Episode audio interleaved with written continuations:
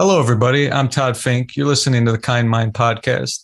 And this is a segment that I call Live Free or Dialogue, where I invite a guest to talk about something interesting going on in the world or in current events. And today I'm really pleased to be able to introduce you to Sandy Gibson.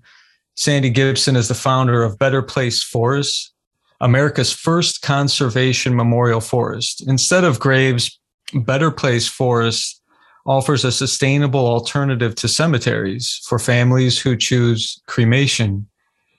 It launched in 2017, and the 130 plus acre woodland based in San Francisco has raised more than 75 million in venture capital. And I and Sandy's recently told me there's there's multiple sites now, including one in Illinois where I'm at. So I'll have to check it out near Oregon, Illinois. Better Place Forest has also been featured in the New York Times and on the Today Show. Sandy also graduated from Princeton University in 2006 with an AB in history and previously served on the board of governors of Royal St. George's College. So thanks for taking time to come on the podcast, Sandy. Good to meet you. Uh, well, Todd, thank you so much for having me. And uh, live for your dialogue, my best. Uh, might be the best name I've heard for for this part of a podcast so far. Oh, I appreciate that. I, I thought about it for a long time, and then just all of a sudden, like a light bulb went off. Like, this is it. So, I mean, what what I like to do with this is like really have the guest and myself not you know not just do an interview you know not just push one idea but kind of have a, like a, a spirited back and forth where we can try to reach some insights maybe um, that are greater than the sum of our parts. And you know i'm happy to model and share that with with audiences because i just think we need more of that in our society. But let's begin by eh, having you share a little bit more about what better uh, place forest is and and can you tell me how it works? Okay thanks. So better place forests as you mentioned is a sustainable alternative to traditional cemeteries and funerals. We've created the concept of the first conservation memorials, where instead of a grave and a tombstone, a family is choosing conservation as part of their last choice. They're choosing a tree. That's where they're going to spread the ashes of their family. And by choosing that tree, they're helping contribute to the purchase, endowment, and permanent protection of that forest as a protected natural space. How it works uh, to understand in the context of, you know, why now? Why are people doing this? You know, why hasn't someone done this before? Yeah. It, that 80% of baby boomers are choosing cremation or planning to choose cremation. Now, they are not purchasing plots in traditional cemeteries the way that their parents and their grandparents did. Part of that's because this shift towards cremation. Part of that's also because of a change in what they value and what they want. You know, mm-hmm. one of the most popular reasons for choosing cremation is to take up less space. The other thing is that people are much more connected to nature. Now, mm-hmm. our experience, though, and the last part of that that's important is people are very rarely now in the same place they've been for generations. So it used to be that you had a family connection to a place, that it was very important to be buried in the town you grew up in. But now it's very common that, you know, our customers' kids live across the country. And so being buried in your local cemetery is very different because they don't know if their kids are going to come back and visit. Because what we know is that people still care about ritual. Right. Still need, they understand whether they know it in words or not, people understand the need for a process for their families to say goodbye. Um, and people still like a sense of place. They like knowing where they're going to be. That, you know, I don't think people put it into words very often, but the way I describe it is that you'll never forget someone dying. Mm-hmm. You'll never forget their funeral and you'll never forget the image of their final resting place. Now, we can't really control how we die. Funerals, we can, and we, we, um, are working on more creative ideas about how to inspire people to have more fun funerals and celebrations of life. But you can choose your final resting place and you can choose it in a beautiful place. And that was the idea for Better Place Forest. Thanks for sharing that, Sandy. I mean, that sounds really beautiful. What what I like, you know, when I heard about this, I was like, this this sounds really special. I want to talk to Sandy. I like that it's eco spiritual. I, I, think it it preserves the rit- rituals, like you said, while giving us a, a new way to to think of this um, this rite. And I like going to cemeteries throughout my life. You know, I just I find cemeteries to be kind of magical, inspiring places. But I've heard so many stories of cemeteries being abandoned and really just like I've read some tragic articles about how they become uh, they're no longer maintained and they have to repurpose them and try to find any heirs to the to the people there. And what i realized when i was like reflecting on that and thinking about my own life i know where my grandparents are are buried what cemetery then but beyond that i i honestly have no clue. And so when i when i really think about this like as you said we're a lot more disconnected we move around and that concept may just be outdated but I think um, you know with climate change and with concerns about the environment, you know, this is a really positive offering. So, like, how did you come to this idea, and and what motivated you to to decide? You know what, I'm going to probably you know pivot from whatever you were doing in life. You know, I, I know you had a degree in history. So, you know, something must have sparked um, some kind of shift in you to to take this unconventional career path. So, um, so I've always been an entrepreneur. Uh, when I was in college, I think I was spending more of my time working on startup ideas than I was necessarily studying history. And, um, and, you know, oh, my grandfather was an entrepreneur. My mom founded a very successful nonprofit. Uh, so I think I kind of came by it, uh, honestly. And, uh, I worked in software before, ran a software startup, uh, with my best friend and our current co-founder and COO, Brad Milne. And, you know, it's pretty easy when you do certain jobs to wonder if there's kind of a more of a purpose to your life. And and for me, uh, you know, when I was 10, my father had a stroke and died. Um, and when I was five, my mom was diagnosed with terminal cancer, and she unfortunately finally lost that battle when, she, when I was 11. Oh wow! So you know, I spent my whole life going to cemeteries, and there are two things about that experience that led to here. Like first was when it finally came time to start thinking of new ideas, I was very aware that cemeteries uh, can be beautiful, are very important, have a really important role in people's lives, but are also rarely beautiful and peaceful and private. And to me, private is a big part of that because my parents are buried very close to the street, right by a bus stop. And that is just not the experience that that I would ever want. But it's also an image that I can't forget. You know, my mom was this very um, intelligent, very vibrant woman who loved pink. You know, all of her ball gowns and all that stuff. They were always pink. Um, and it's a it's a black granite tombstone. It just mm-hmm. it just doesn't fit to who she was and how I want to remember her. And uh, just in case there's too much construction out the window. Uh, and you know, you want to you want to be able to go somewhere that's beautiful, that matters. And so why I think we came to this idea was two things. First is my personal experience with cemeteries. Uh, second you know, running a software startup and having seen my mom die so young, it, for me, it was very important to know that I was working on something that I think actually matters. And having run a software startup for about seven years, I'd realized that I wasn't necessarily sure that B2B marketing automation and helping large corporations create better newsletters for their customers and their employees uh, was something that like I deeply cared about uh, you know, I learned something from my mom that was really interesting about life. And I, I tell this a lot when I'm doing recruiting. Uh, the story, and there's kind of three things I learned f- from seeing my mom die because, you know, the, my dad died when I was in grade five and my mom's cancer had gone into remission. So, but I think she knew that she didn't have that much time and she spent a lot of time with me when I was 11. And I got to kind of learn three really interesting things about life from her. The first was that being great at your job actually matters. You know, you hear people say things like, uh, and I'll, I'll tie this back to why we why we do this, but it'll kind of make sense. Uh, you, hear a lot of things people say like, "Oh, no one ever regrets uh, working too little before they die," right? And that might be true. That might be true.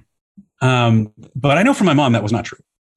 You know, my mom was very proud of what she accomplished as a lawyer. She was one of the first women to be a partner at a Canadian law firm. She was in that early generation of women who became partners. Um, she worked really, really hard. She was very proud of how good she was as a lawyer. And she spent a lot of time talking about it because to her, it mattered to know what it was like to be great at your job, to be excellent at something. And, you know, her work was what she spent the most amount of time on. Uh, so that was something that was very important to me that I realized that whatever you do dedicate yourself to, or whatever I dedicated myself to, I wanted to know what it was like to be really good at it. And to be good at something, you have to have your full heart in it, right? Mm-hmm. The second um, thing, though, is having worked really, really hard on our last company, I realized that you also want something that's like a hill you're you'd be proud to die on. And I should find a better way of saying that, but you want to start something that matters. That like when you look at it and you say, because you know, every business when it's just an idea might fail. And if you're going to spend years trying to turn it into a real company, you want to know that the thing you're working on has a purpose and that if it existed in the world, you'd be really proud of it. There's a reason for it beyond just making money or, you know, having something to do every day. And I learned that because my mom, when she got cancer, she ended up starting this nonprofit called Wellspring. And it's wellspring.ca. It's Canadian startup, it was a Canadian startup nonprofit back in the 90s. And now it's got centers across Canada. And at those centers, cancer survivors provide counseling and support to cancer patients. And she came up with the idea because her experience of talking to hospital psychologists and asking questions like, How do I tell my kids I'm going to die? Uh, she just got these answers that just didn't resonate with her.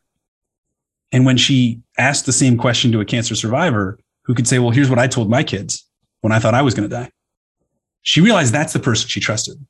So she created Wellspring. There's now 12 or 13 centers across Canada. It's a wonderful, wonderful organization. And when she was dying, she said, I remember saying once to me, she's like, you know, if I never got cancer, I never would have founded Wellspring. And it was that point of she created something that lives on after her death that actually matters in the world. And so I think that's something important that was in my mind when I was thinking about new business ideas. And the last one is just life is short. You don't want to work with people you don't like. I did some of that. Uh, I wanted to, I like when you start a company, you get to choose who you hire. You get to hire great people who share your values, who share your dreams, and we're going to work in the trenches with you to build it. Um, and, you know, my best friend's our COO. And I was thinking about those three things. And, you know, when we were thinking about new ideas, I'd read a book called Cradle to Cradle, uh, which is about uh, how do you build kind of sustainable business models and sustainable design and sustainable architecture. Had just my mind spinning. And, you know, I think going to the cemetery, it all kind of came together at that moment. That's really inspiring, Sandy. You know, a lot of people want to know how to find their purpose in my experience and also listening to you, it sounds like it's not like you go out and you just choose at a buffet like what your purpose is. It's kind of, I think in some respects, our, our what could be our purpose almost chooses us. Like life unfolds in a particular manner, and that gives you a certain kind of perspective or insight into life. And you, like you said, life is short and there's a million distractions and there's also expectations and pressures from society about what you're supposed to do um, but anything else you would say to people who are like hey sandy how do i how do i find my purpose or how do i find meaning in the work that i'm going to do like you did and like your mom was able to do so you know the, i think the traditional not super long traditional because viktor frankl only wrote it in maybe the 40s uh, I think he, I think he wrote it late 40s after World War II. Man's Search for Meaning talks about how do you find meaning, and you find meaning in doing, in experiencing the deepest experience of which is love, and in overcoming mm-hmm. unavoidable suffering.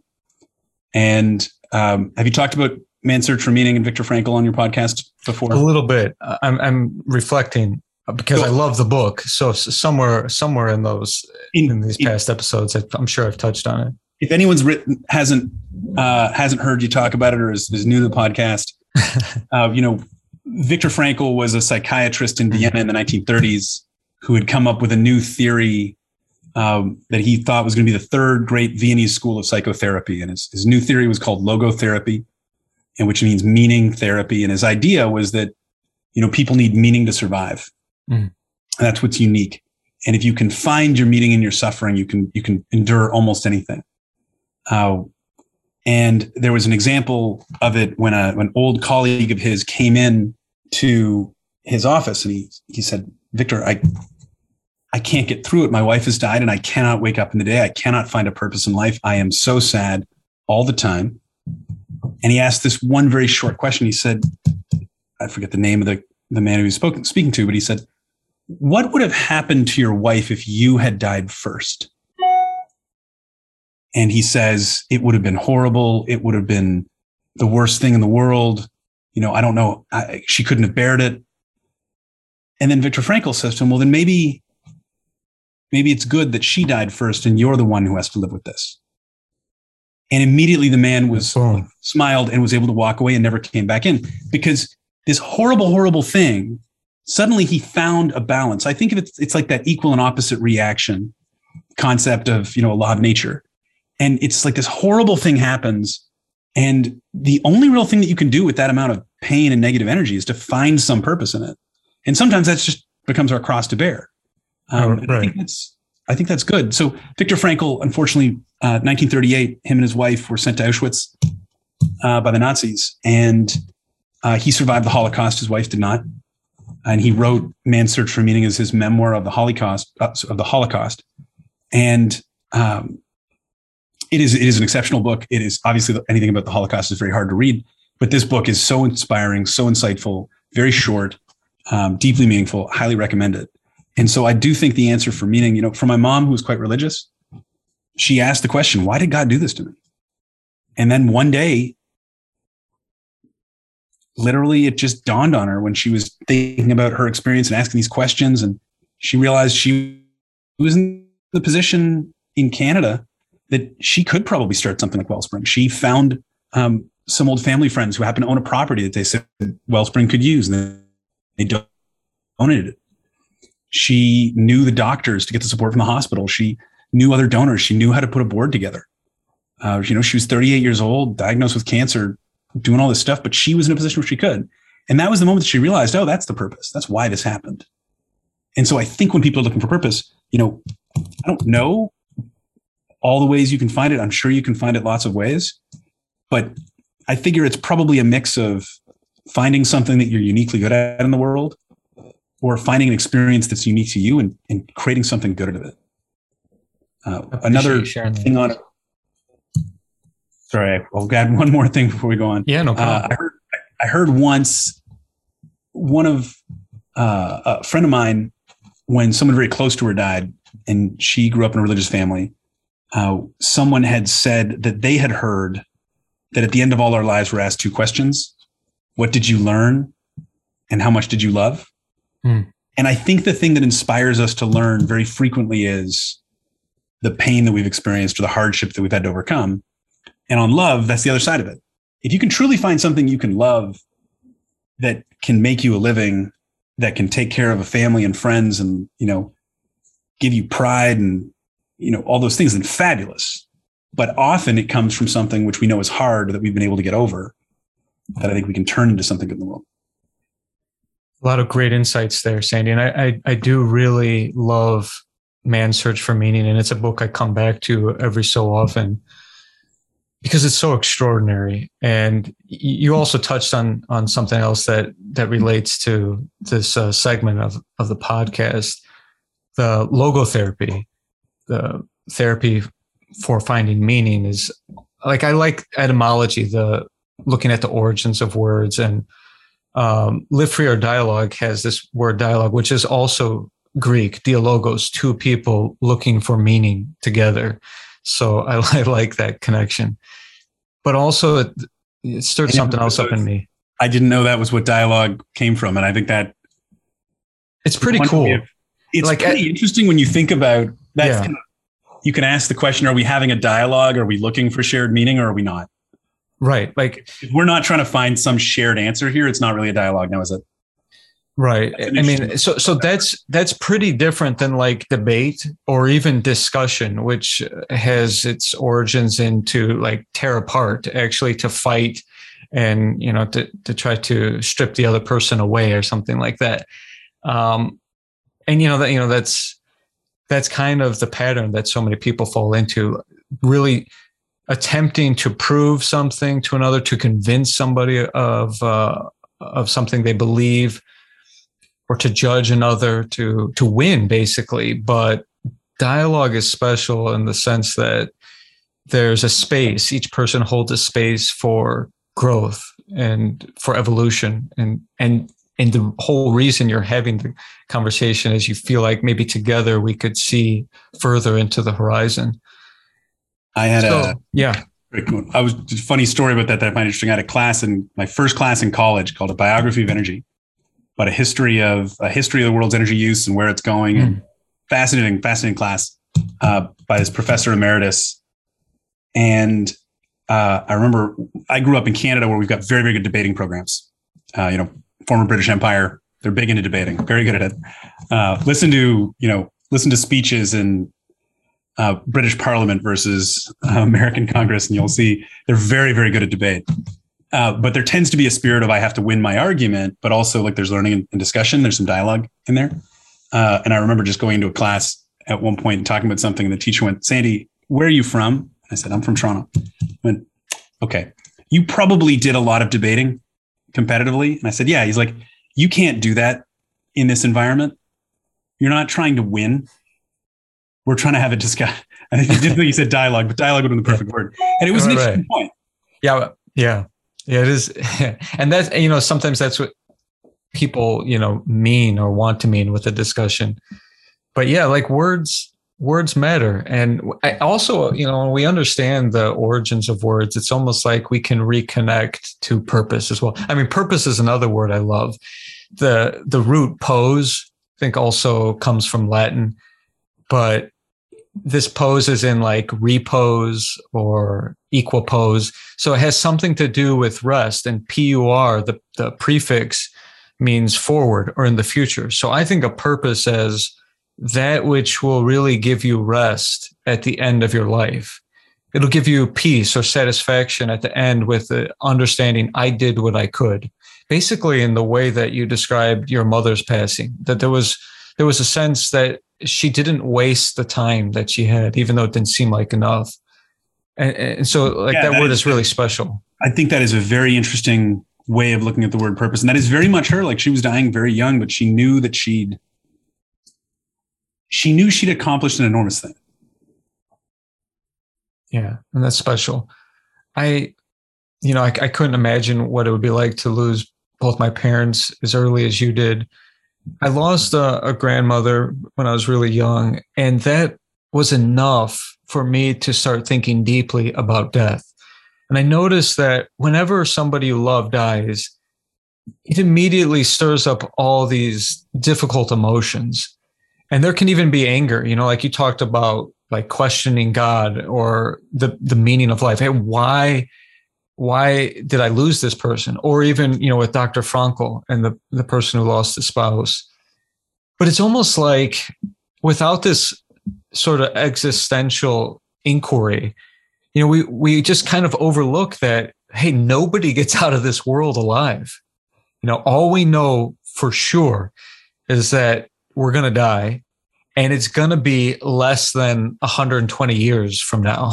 You know, yeah. unless something. I mean, maybe maybe the future would be different, but you know, till till now, and it's almost because of that brevity that life takes on actually so much meaning and has so much spiritual potential. I mean, I know like Google's trying to solve the problem of death. They have a division called Calico, California Life Company, and you know they're looking. There, there's like essentially six ways humans die, uh, d- different biological changes, and and maybe it'll be possible that we live forever. But but imagine that, Sandy. Like now you know you could live for a thousand years what does that do to meaning what does that do to purpose you know i can like waste my first hundred years and you know and you know what i mean and also so now that I, i'm not going to die of natural causes within a hundred years now the only way i can die is an accident so then how does that change you know risk reward you know like right now like i do things or throughout my life I go on adventures. I've traveled around the world, and I know that you know doing those things, your, your mortality risk probably is spiking. But I also know I have limited time, and and so th- those are risks that I'm happy to take, knowing that I can go at any time. But, anyways, I want to see what you thought about some of that. There's an interesting point on that. The first, so you know, what is the purpose of death? And you know, you hear a lot of people talk about memento mori, Um, remember you're mortal. Remember you die. Mm. And it's often brought up in the context of people saying like, "Oh, memento mori." Like Pete, that's that's how the Romans were reminded that life is short, which is not actually true. I believe I'm pretty sure the origins of memento mori was it was the slave who said it into the ear of the conquering general re-entering through a triumphal arch mm. in Rome. And the, the only time you were allowed to enter Rome with an army was after you'd won a massive battle, and it was very, very rare. And so they would come in, and the, the, the slave would say "memento mori," and it was the point would say, "Remember, you are immortal. You are not a god," which is very different from what people generally, modern terms, they say "memento mori." They remember we die. So who knows? That's kind of just a, a an interesting like story that I thought was different than what most people think. I think when you think about death and the purpose, I, there's two parts to it that I think are important. The first is there's only one thing in the world. So they used to think that death was necrotic, meaning like death was because your cells died and all of your cells would die. And they were studying it and they realize they're like, you know, it's really weird. Death is a switch in a lot of our cells. They get told to turn off. You know, you can have necrosis in your brain, which will kill you. And then the rest of your brain goes, oh, you're off. Or when your heart stops, the rest of your brain, the rest of your cells get a message that says, okay, turn off. And it's an off switch. And what's interesting is there's only one thing, one type of cell that doesn't have that off switch. And it's cancer. Cancer is the only mm-hmm. thing that doesn't have a natural end to its lifespan. And cancer is generally not a good thing. So, right, and they have cancer cells from patients, uh, you know, from nearly a century ago that they can continue to study cancer with because you're right because cancer cells do not turn off it's almost like yeah it, it, it's their desire or you could say to continue that actually causes the problem in, in the well so this organism yeah this is a bit of the issue with i think this idea of you know we should wouldn't it be great if we all live forever mm-hmm. is there's a reason nature didn't design it that way. Mm. Um, is part one. We don't know what would happen to the world if certain people did get to live forever. You know, I, I do think there's a genuine risk there. Um, there have been some very powerful people who are not necessarily good in the world. Mm-hmm. I'm not hmm. sure that them living 200 years would have been wonderful for the world. Um, also, you know, we have changing of seasons, and we always have. Um, so you're like this whole idea of like maybe we shall live forever is is a very interesting concept, but also very an enormous change to how the world works and has always worked. Um, and I do think there's an important part of life and finding purpose and meaning of saying, well, what's happening in my life? You know, you think about Viktor Frankl's approach to meaning. It's to find what happened to you. The hardest thing that ever happened to you and find purpose in it. You know, there's a bit of go with the flow in that concept. And I think it's the same as when people are when people are looking for an idea for a business to start and they ask me, how do you find a great great idea for a business? I've got a you know a few different things that I think are important identifying if a business is a good idea. But the first thing is, well, what do you know? What do you personally know really well that other people might not know? Or Peter Thiel is known for asking that question. He's like, what's something you know is true that everyone thinks is not? Know, it's, it's a like, question. Those questions go into like, who are you why are you the person to solve this? That's something VCs, for example, really care about. Now, they care about largely because that's important to press and stories and media coverage, but it's also because there is a desire for people to know, like, why are you the one to solve this problem? And usually that comes from a deep personal experience. Yeah, those, those are good points. So I've been, I mean, this this conversation fits in re- well with where I've been going lately with the podcast um, I've been exploring the taboos around death, like, um, you know, for, for whatever reason, everything we're talking about, like, are realities of life with, with death and dying, but people don't accept it. And even though we have all these spiritual traditions that give us hope, give us meaning, give us wisdom, give us rituals to help the the the ones who grieve the deceased we still spend like almost the majority of all the expenditures in healthcare happen in the last year even in the last 30 days of life now nearly 90% of the planet believe in a higher power and therefore believe that something continues after death. And yet that doesn't that doesn't really align with the the expenditures. So I'm wondering, you know, what's still missing, you know, like with our spirituality that we're just still mm-hmm. seemingly so unprepared for that transition. And and maybe like what's come up for you since you've been doing this work and i mean i would imagine you know part of part of your work is is counseling too you know because you're trying to explain to people how this alternative the the process that you're offering how this alternative can still help a person in their final days feel some peace about the transition and their legacy and help families feel like yeah this is this is going to this is going to help me be able to heal and honor the legacy of my loved one. But what do you think? So i guess there's there's a few things to unpack there. The first one is yeah it's a loaded. why is our why is our culture so scared of talking about death mm-hmm. um, there's a really good book the won the pulitzer in 1974 called the denial of death by Ernest yeah, Becker. I've read that one too. i Sandy, it's a real good one.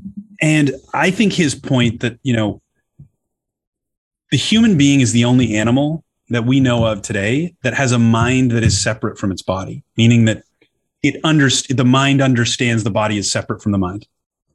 And the body, the mind is terrified of the fact that the body is going to die and it really, really, really doesn't like it.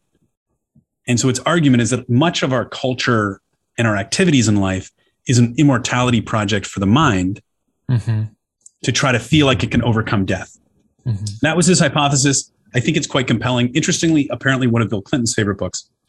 And uh, I think that's a very compelling concept. You know, it it says that many of the mind's projects are efforts to be a part of something that is greater than ourselves, something that will live on after us. And if we yeah. have, depending on our personality and who we are, some people try to become heroes, some people try to become anti-heroes. You know, I think one of the right. big mistakes that we've made in society. I remember after uh, after the Las Vegas shooting, mass shooting in Las Vegas, the country concert, the New York Times uh, published an article, and it, they'd studied the brain of the shooter, and they were shocked to find there was nothing weird about it. Like mm-hmm. someone would only do that mass murder because something had broken in the brain that we could see. Um, which was like a very, very unusual way to look at a problem to say, like, oh, there must have been something physically wrong with his brain to do that. The other way to think about that, though, is that is a very dark and anti hero and evil form of living forever, particularly when we report their names in newspapers. Uh, and unfortunately, I think that is a bit of a trope that we have. And that is why we have a lot of these mass shootings, as it is, it is an effort in that immortality project. Um, and we it's need a disturbing more. discovery. Jeez, I haven't thought about it like that. It's a dark way to think about it, but I think yeah. it's it's the most correct way that I've perceived mm-hmm. read. And the which says that there's something uh, disorderly about the the psychology of the the society. Well, not necessarily. The, the other way to think about it is that you need immortality projects that are good that people know how they can contribute to, and they often feel thwarted in those efforts right? Mm-hmm. And so it's what are the things that we can do? You know, you think about what are, what are characteristics of these folks, and I have no idea. I am not an expert on this. I'm literally just parroting a, an idea that I'd read. But you know, when someone's part of a group, they feel that group's going to live on, and that's good. Contribute to the group, and it will live on. And so when people have a, or a family or children or all these things, I think those are important. And so I think part of the ability to say, I lived a good life, it's time for me to go, is a feeling that you've been a part of something. Right.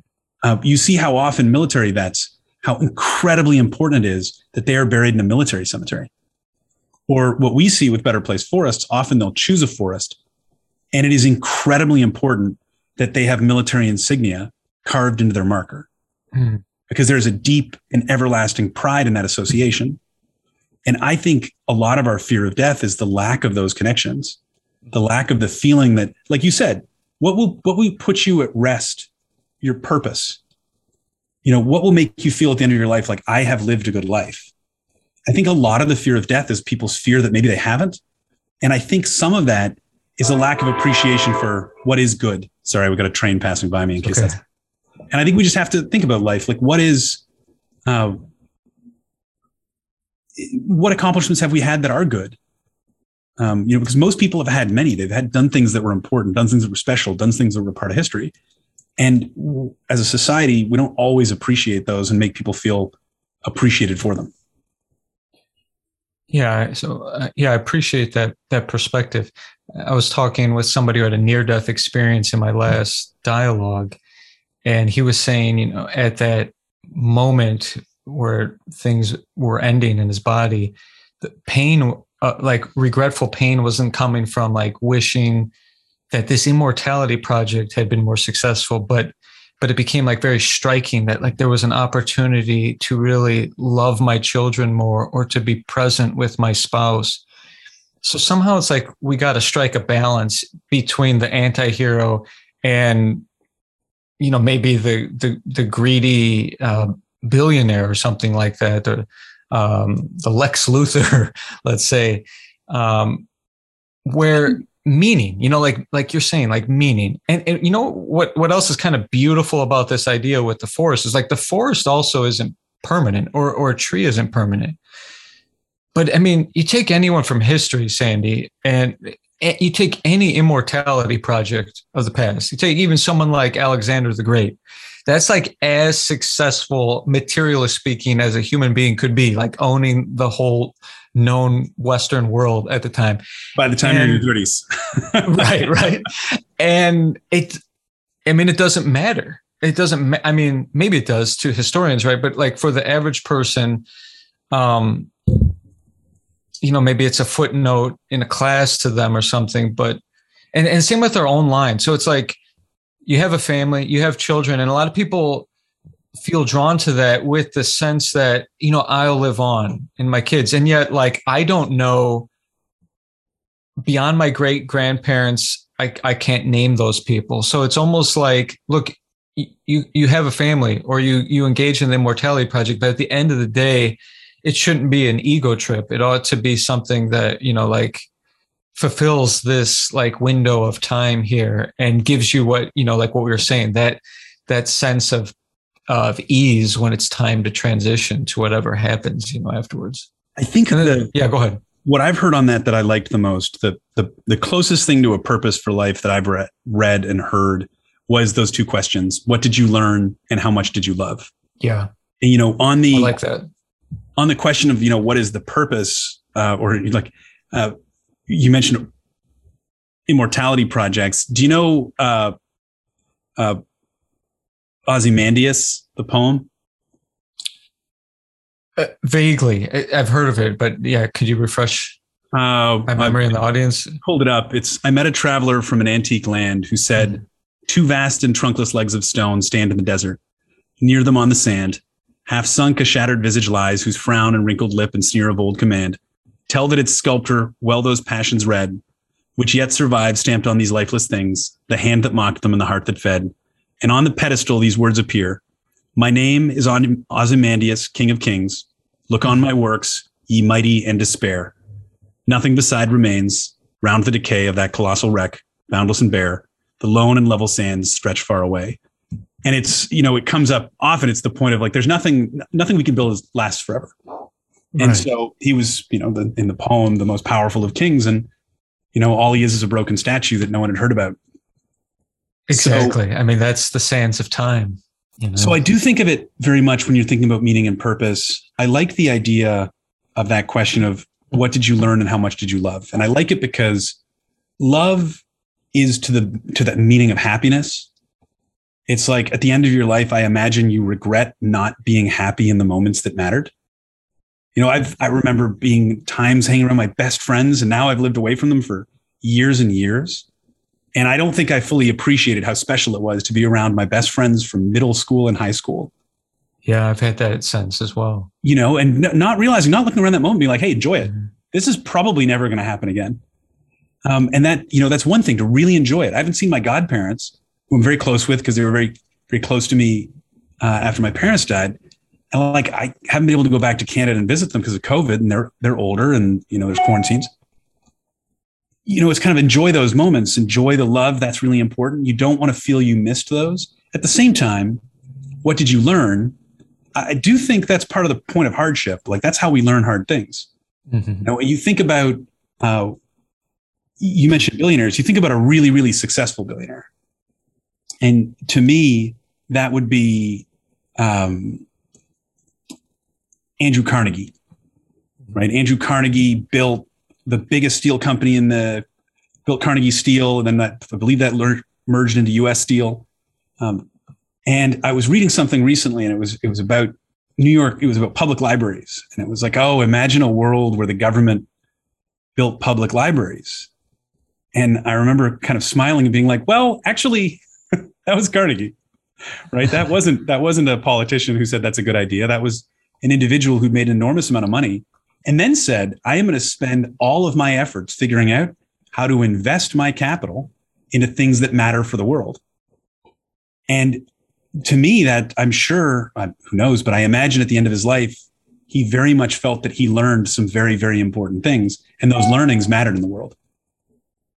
Yeah, I like that. And when you connect that to love, I mean, love's almost like a light that you like give from one candle to another. It's not clear where you know where the origin is but it's going it's continuing. It's like every every time we love or give our love to another that goes on that lives on that spark continues to spread. And when it's in the work the good works that we do you know it, it may never be known where where it came from or how it originated like i, I didn't know what you just said about carnegie um, but i'm benefiting you know i may be benefiting from but it lives on. From The, but it lives on, and, correct. And I think that um, there's a. Are you a big Zen and the Art of Motorcycle Maintenance fan? I'm not a big fan, but you know, I appreciate I appreciate the book. Yeah, the, the sense of quality.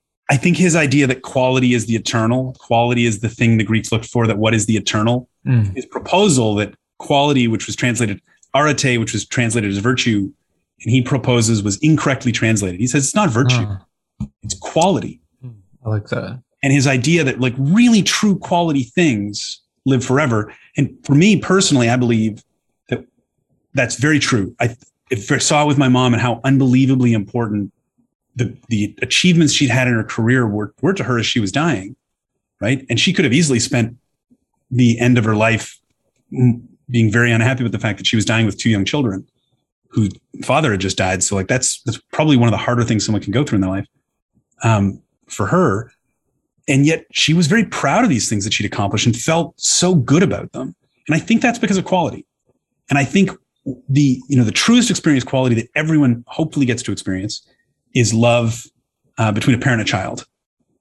Or at the very least, if you have a pet, you know, like I, I kind of wonder sometimes if that's one of the reasons why people who grow up with a particularly tough home is the feeling of like not having ever had that love must be really hard because it's this one thing that almost everyone got.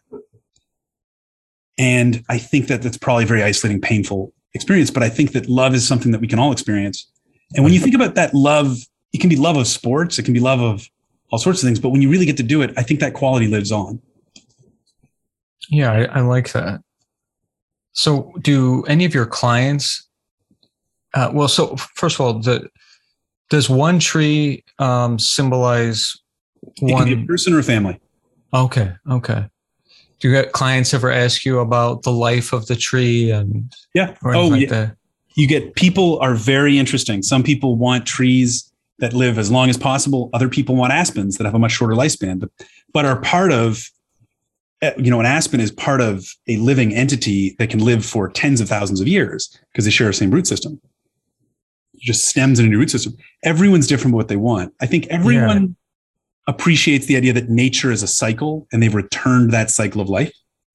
Uh, some people want a tree like a redwood that can live for you know almost 2000 years mm-hmm. um, i have to admit i'm one of those people i have a very large redwood. I love redwoods. I, I would like probably pick a redwood because i was born in california but but not because of the longevity. It's i love the tree. But but i also like that the tree isn't eternal. You know I, I, I like however long you know trees obviously outlive humans by a lot on average but but what we find is that people don't really preserve in general the graves of five, six, seven generations ago. In the past, it was different. Like you said, when everyone stayed in the same community and there was this long lineage. And maybe in other cultures, it's still like that today.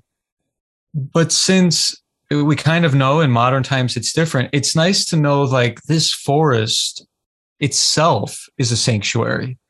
And yeah, for as long as you want to honor the particular tree, that's that's beautiful. But in the end, this whole forest that you're, you know, helping to create, Sandy, is a sanctuary. It's like a temple. It's a temple in nature.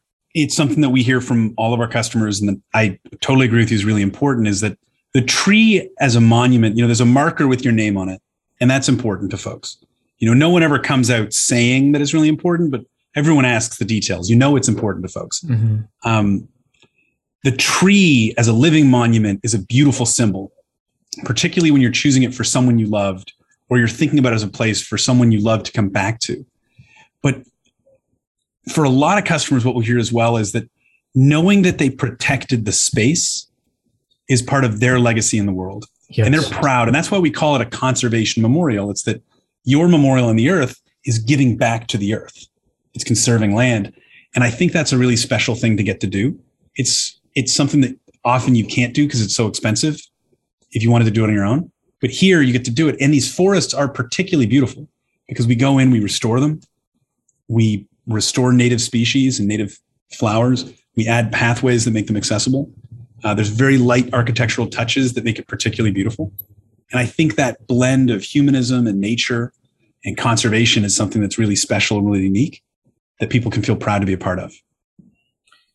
Have you um, have you ever heard of Zoroastrian funeral rites, Sandy?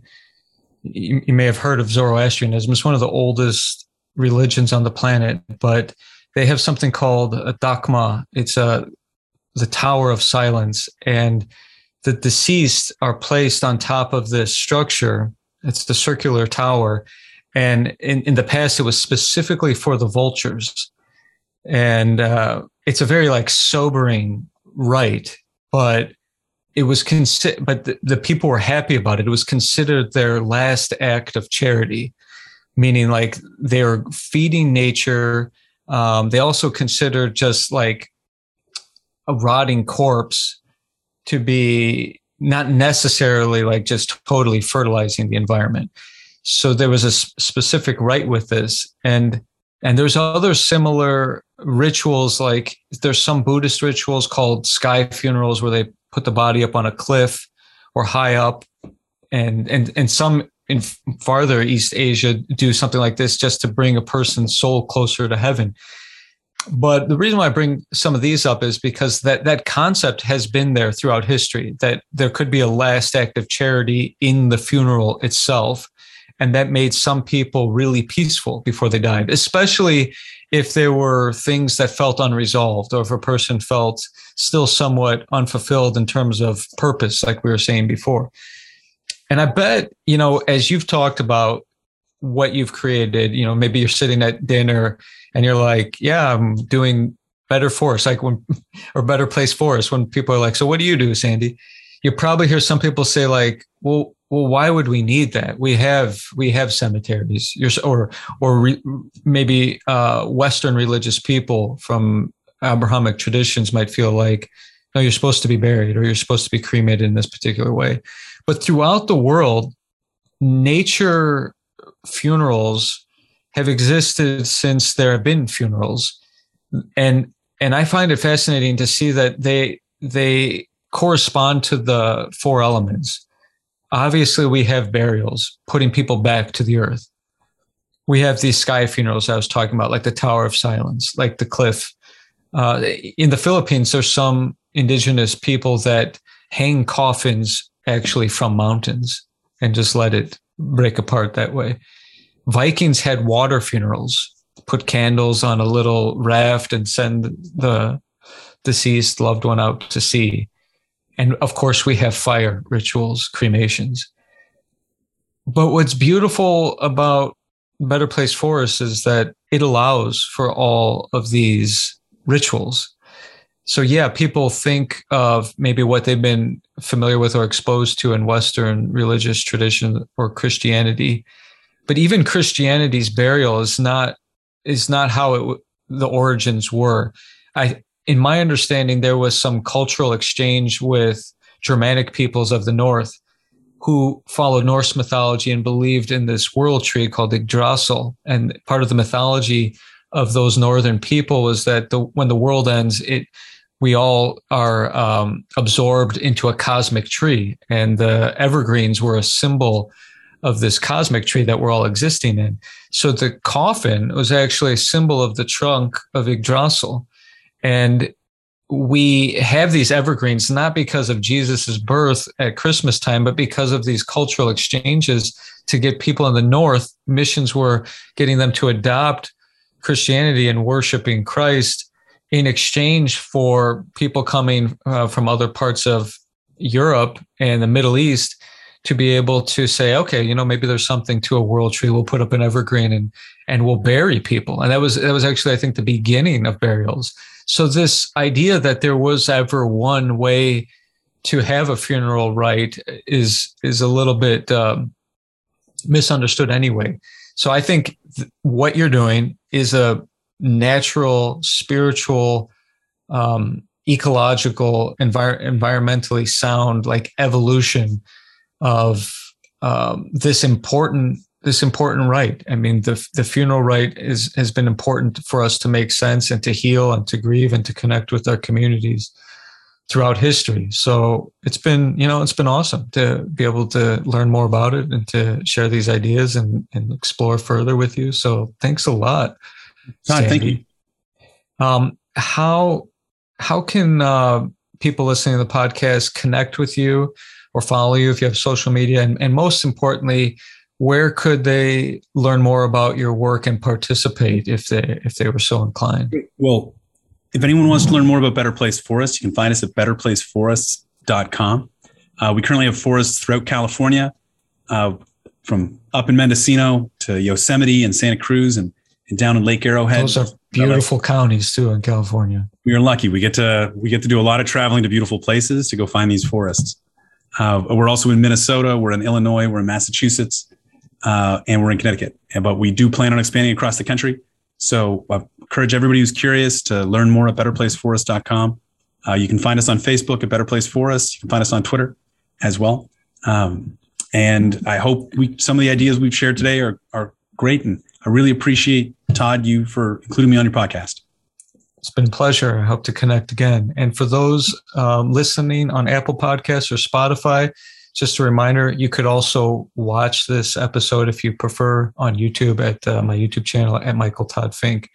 So thank you. And thanks, Sandy. Best wishes with the work that you're doing and um, looking forward to connecting again with you in the future. You take care. Thank you.